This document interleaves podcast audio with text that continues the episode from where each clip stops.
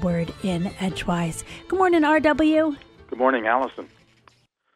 This morning, on our next to last day of June, we wake to drizzling rain, mist, and low ceilings of 500 feet or less, remnants of yesterday's welcome precipitation.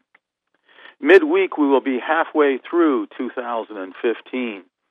Venus and Jupiter will still be close in the western sky, and Wednesday will also bring us the first of July's two full moons. This one at the beginning of the month is known as the hay moon or the thunder moon.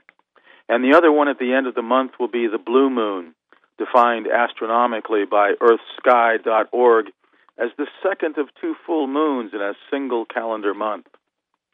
Beneath all these heavenly events, we humans are a funny lot, often grumbling on the one hand about the weather when it affords us lush green landscapes by way of rain, and then lamenting on the other hand when the sky has remained clear and blue and full of sun so long that a drought occurs and the landscape withers and turns into tinder.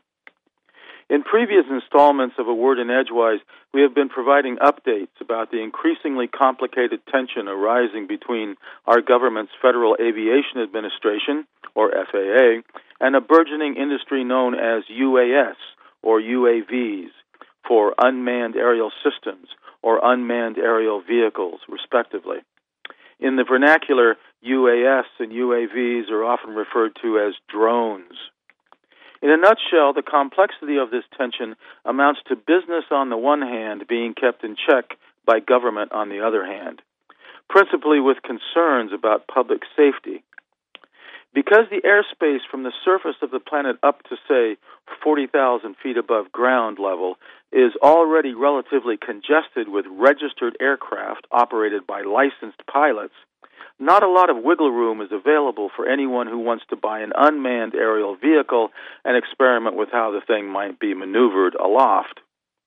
According to FAA data recently released because of pressure by California's U.S. Senator Dianne Feinstein, the general aviation community witnessed 190 incidents during a nine month period in 2014 when unauthorized drones were operating in American airspace.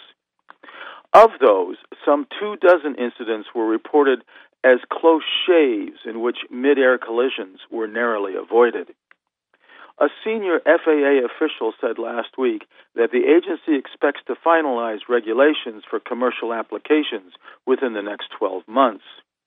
And the Deseret News, Utah's oldest continuously published newspaper, reports that NASA, U.S. Forest Service, and private entities are currently looking at next generation fire detection systems, which would use unmanned aerial systems to help monitor, measure, and detect wildfires. Utah Division of Forestry, Fire and State Land spokesman Jason Curry said recently that though the grasses may be green right now in Utah, the risk for catastrophic wildfires increases from July through September.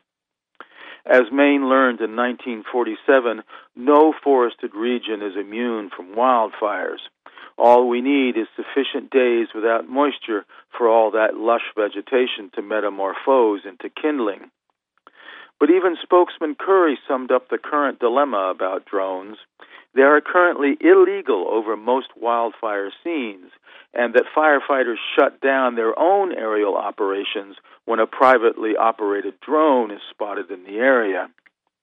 Meanwhile, today is the middle day of the three day Unmanned Aerial Systems Traffic Management Convention being held at NASA's Ames Research Center on Moffett Field in California's Silicon Valley, the heart of the majority of drone innovation at the moment.